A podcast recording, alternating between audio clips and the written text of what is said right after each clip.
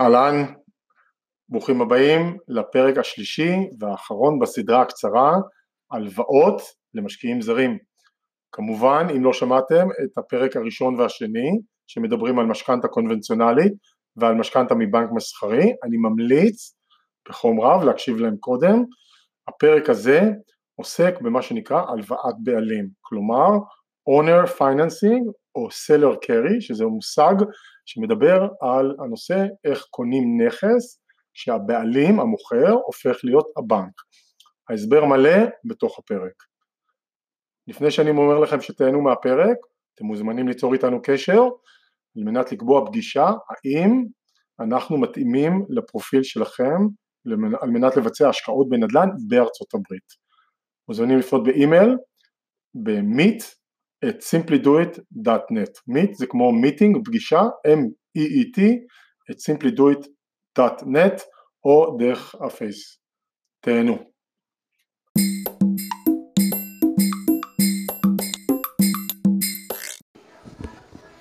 אהלן, דני פה, אנחנו עכשיו בחלק השלישי מתוך סדרה קצרה של שלושה חלקים על משכנתאות לזרים, זרים זה מי שאין לו חשיפה או נוכחות בכלכלה האמריקאית, הכוונה לדוגמה שאין social security number ואין uh, פרופיל uh, פיננסי, מה שלמי שאין לו פרופיל פיננסי מקשה על כל מה שקשור לנגישות או לקיחת משכנתאות למשקיעים למטרת רכישת נדל"ן למשקיעים בארצות הברית. זה עושה את זה לא בלתי אפשרי, אבל בהחלט מקשה ומסרבל. מה ניתן לעשות? אז בחלק הראשון הסברתי מה זה משכנתה קונבנציונלית.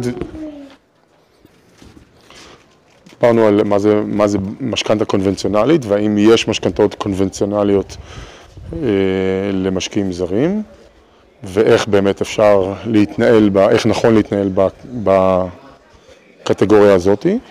בחלק השני דיברנו על אה, משכנתה מסחרית לנכסים למטרת מגורים ואיך נכון ואפשר להתנהל בקטגוריה הזאת.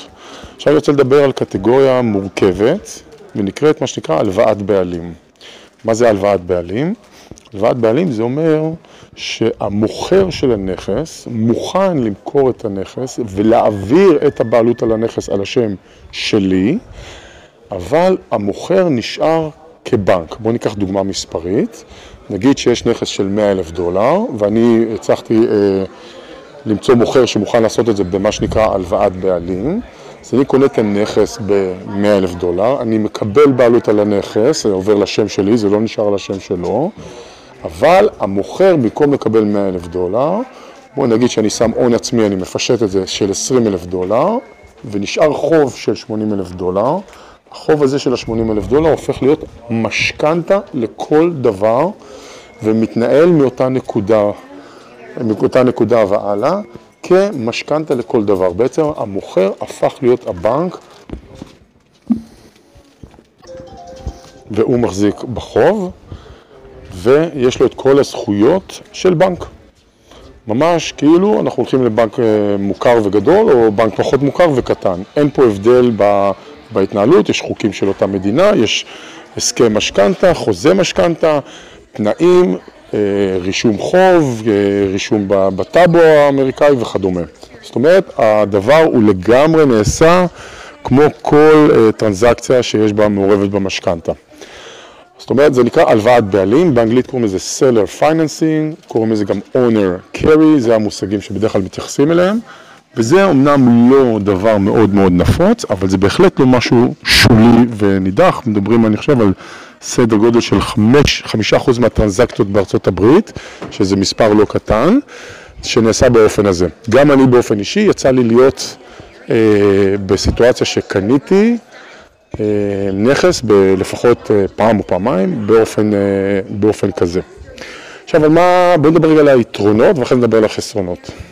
היתרונות של המהלך הזה זה שהמוכר יודע מה השווי של הבית והמוכר אה, לא צריך לעשות, לא מבקש לעשות שמאות והוא נותן את ההלוואה אחרי שמסכימים על התנאים וכמובן הוא מוכן לעשות את זה בצורה הטובה, בצורה הזאת גם יש לו כל מיני הטבות מיסוי, ייתכן ויהיו לו גם כל מיני הטבות מיסוי אם הוא יבחר לעשות את זה בצורה הזאת, אז יש לו גם סיבות למה לשקול לעשות את זה בצורה הזאת. מה החסרונות?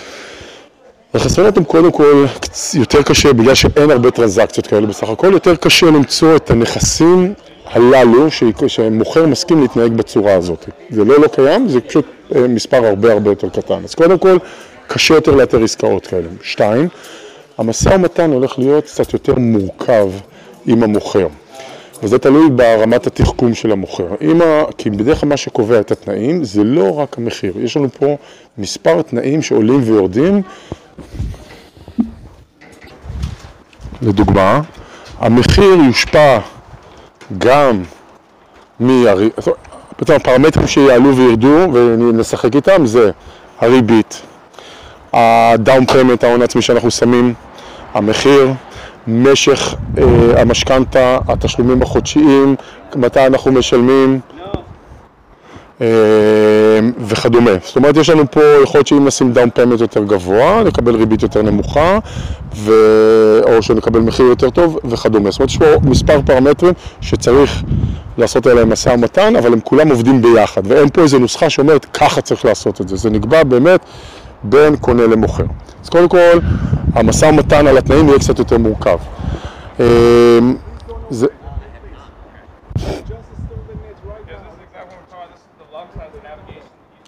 הדבר הנוסף, אה, שמעבר למשא ומתן ומציאת הנכסים, דבר נוסף, זה ש, אה, שמקשה, זה האם יש על הבית משכנתה אה, משכנתה, כבר יש עליו משכנתה, נגיד מבנק קונבנציונלי. בוא נגיד שיש לנו בית שאנחנו רוצים לקנות ב-100 אלף דולר, אבל המוכר עדיין יש משכנתה, בוא נגיד עם בנק אוף אמריקה לדוגמה, שגובה המשכנתה הזאת הוא החוב, הוא נגיד 40 אלף דולר, אוקיי? במצב כזה, יש דרכים איך לטפל בזה, או איך לקנות את זה. אנחנו יכולים לקנות את המשכנתה, את הבית, בכפוף או בהתניה למשכנתה הקיימת, אבל אני לא רוצה להיכנס לכל הנושא הזה, אני רק אגיד שיש פה המון המון מורכבות לגלית וחוזית, זה בהחלט ניתן לעשות, אבל זה מורכב, ויכול להיות שמוסיף, לדעתי, אני נמנעתי באופן אישי, אני רק אגיד שאני יודע שאנשים עושים את זה, אבל אני נמנעתי באופן אישי מעסקאות מסוג זה, כי זה מוסיף עוד הרבה מורכבות לעסקת נדל"ן שהיא מורכבת, לעסקת נדל"ן ב...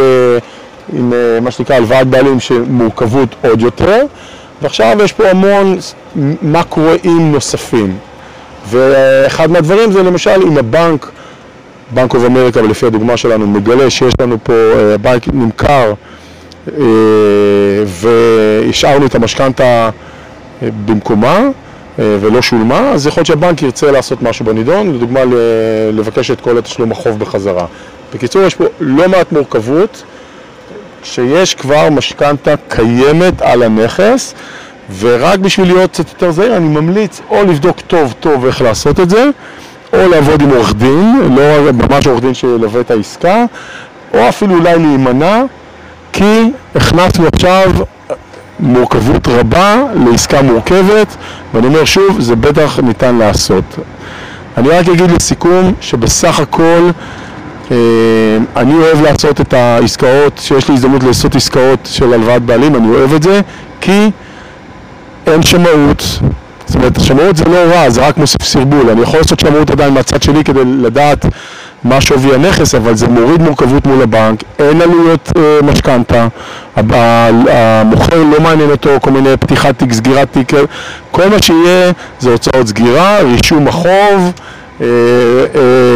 מאוד יהיה קל, אני מניח, לעבוד עם המוכר ולמצוא את התנאים, לעבוד עליהם, לא יהיה קל, אבל זה אפשרי, ובעצם יש פה דווקא אה, מצב של הפשטה. של העסקה מהרבה בחינות, כולל המוכר, סביר להניח שלא אכפת לו מי הקונה, בן אדם או חברה או מה שזה לא יהיה, וזה רק הופך עוד איזה יתרון עבורנו. אז בהחלט יש לא מעט יתרונות להלוואת בעלים. עם כל הקשיים והאתגרים שלה. אז כמובן כל דבר יש יתרונות וחסרונות, ופה אנחנו גם רואים אותם. אני רק רוצה לפתוח למשקיעים שלא מכירים את התחום הזה, שהדבר הזה הוא קיים בארצות הברית, אני קשה להגיד שהוא פופולרי, אבל הוא לא, הוא לא משהו ש... ולא רואים, חוקי, אפשר לעשות את זה בצורה מסודרת, אפשר לעשות את זה בצורה בטוחה, כמובן יש לשים לב על כל החסרונות שציינתי וכמובן יש עוד חסרונות אחרים. אז תודה רבה על ההקשבה, זה היה החלק השלישי והאחרון מתוך סדרה קצרה של שלושה חלקים על משכנתאות למשקיעים זרים בארצות הברית. תודה ונשתמע.